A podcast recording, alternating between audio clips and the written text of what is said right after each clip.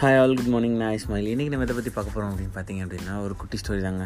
ஒரு ஞானி இருக்கார் அந்த ஞானிகிட்ட ஒருத்தர் வந்து கேட்குறாரு யாருங்க சிறந்த பர்சன் அப்படின்னு கேட்குறாரு உடனே வந்துட்டு அவர் சொல்கிறாரு இன்பம் வரும்போது ரொம்ப ஆடாமல் துன்பம் வரும்போது ரொம்ப வாடாமல் இருக்கவன் தான் ரொம்ப சிறந்த பர்சன் அப்படின்னு சொல்கிறாரு உங்களுக்கு எப்படி அந்த குவாலிட்டி வந்துச்சு சாமியாரே? அப்படின்னு சொல்லிட்டு கேட்குறான் அதுக்கு அவர் சொல்கிறாரு நான் ஒரு கல்தைட்டேருந்து கற்றுக்கிட்டேன் இவன் கன்ஃபியூஷன் கல்தைட்டேருந்து எப்படி கற்றுப்பாங்க அப்படின்னு சொல்லிட்டு யோசிக்கலாம் சரி உங்களுக்கு அதை பற்றி தெரியணுமா? சரி நாளைக்கு காலைல வாங்க அப்படின்னு சொன்னேன் நாளைக்கு அடுத்த நாள் காலைல வரான். காலைல பார்த்தீங்க அப்படின்னா ஒரு ஆறு மணிக்கு ஒரு கழுதை வந்து பழைய துணிலாம் அழுக்கு துணிலாம் சுமந்துக்கிட்டு போயிட்டுருக்கு.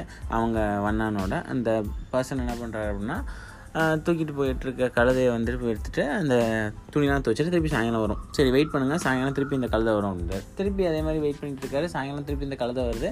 எல்லா துணியும் துவைச்சி அந்த புது துணியெல்லாம் எடுத்துகிட்டு அந்த கழுதை போயிட்டுருக்கு.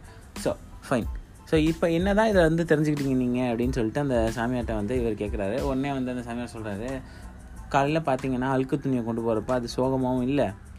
சாயங்காலம் காலைல சாயங்காலம் பார்த்தீங்கன்னா அது ஃபுல்லாக புதுசாக செலவு பண்ண துணின்றனால அது ஹாப்பியாகவும் இல்லை.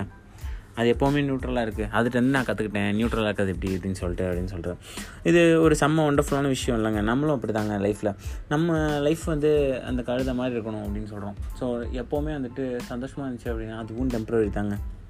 ஸோ ரொம்பவும் சந்தோஷப்படாமல் சோகம் வச்சுன்னா ரொம்பவும் சோகமாகாமல் ரொம்பவும் கவலைப்படாமல் இது தாண்டி வந்துடுவோம் நம்ம அப்படின்ற நம்பிக்கையோட ட்ராவல் பண்ணணும்.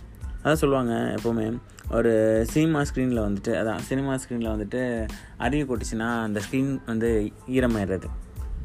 சினிமா ஸ்க்ரீனில் வந்து ஃபயர்லாம் வந்துச்சு அப்படின்னா அந்த ஸ்க்ரீன் வந்து எரிஞ்சு போயிடுறது.